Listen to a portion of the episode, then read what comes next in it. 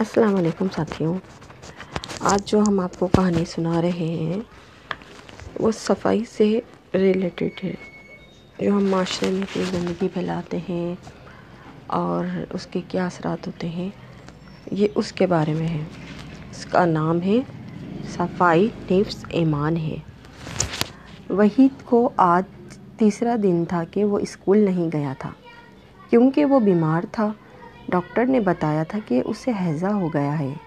وحید کے والدین کو پریشانی، پریشان دیکھ کر ڈاکٹر نے انہیں تسلی دی کہ وہ ٹھیک ہو جائے گا۔ بھائی اکبر، آپ یہ گندگی کا ڈھیر یہاں سے کیوں نہیں اٹھواتے؟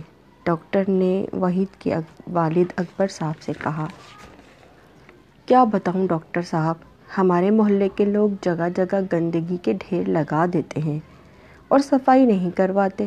اس کی وجہ سے گندے جراثیم پیدا ہو جاتے ہیں، جو بیماریوں کا باعث بنتے ہیں اور انہیں انہوں نے جواب دیا تو ڈاکٹر صاحب بولے، بات دراصل یہ ہے کہ گندگی بہت نقصان دہ چیز ہے۔ اس سے بہت خطرناک اور مہلک بیماریاں پیدا ہوتی ہیں۔ آپ کے بیٹے وحید کو ہیضہ بھی اس گندگی کی، گندگی سے پیدا ہونے والے جراثیم کی وجہ سے ہوا ہے۔ ڈاکٹر احمد نے تفصیل سے اکبر صاحب کو بتایا۔ وحید کے ابو نے فیصلہ کیا کہ کل ضرور محلے والوں کو جمع کر کے اس گندگی کو ہٹوانے کی تدبیر سوچیں گے۔ دوسری صبح انہوں نے محلے والوں کو جمع کر کے کہا، بھائیوں، ہمارے محلے میں گندگی بہت ہو گئی ہے، جس کی وجہ سے بدبو پیدا ہوتی ہے اور خطرناک قسم کے جراثیم بھی۔ یہ مختلف قسم کی مہلک بیماریوں کا سبب بنتے ہیں۔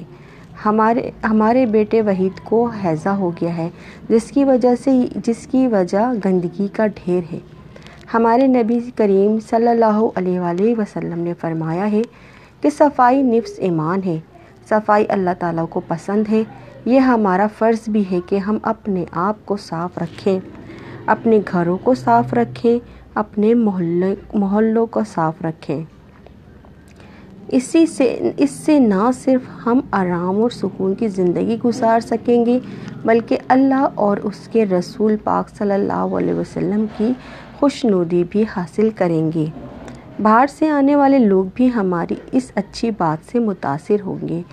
اکبر کی باتوں کا لوگوں پر بہت اثر ہوا اور سب نے فیصلہ کیا کہ گندگی گندگی کے ان ڈھیروں کو صاف کیا جائے۔ پھر سب نے مل کر اسی دن وہ ساری گندگی آبادی سے دور پھینک دی۔ اب نہ صرف محلے، محلہ صاف ستھرا ہو گیا، بلکہ بدبو بھی ختم ہو گئی اور بچے بھی بیماریوں سے محفوظ ہو گئے۔ تھوڑے دن بعد وحید بھی صحت یاب ہو کر اسکول جانے لگا۔ یہ ہمارا فرض ہے کہ ہم اپنے گلیوں، محلوں کو صاف رکھیں۔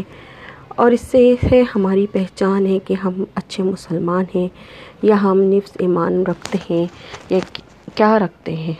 جب ہم صاف صفائی کا اپنا خیال رکھتے ہیں تو ہم اپنے ارد گرد کی بھی صفائی کا خیال رکھنا چاہیے۔ شکریہ۔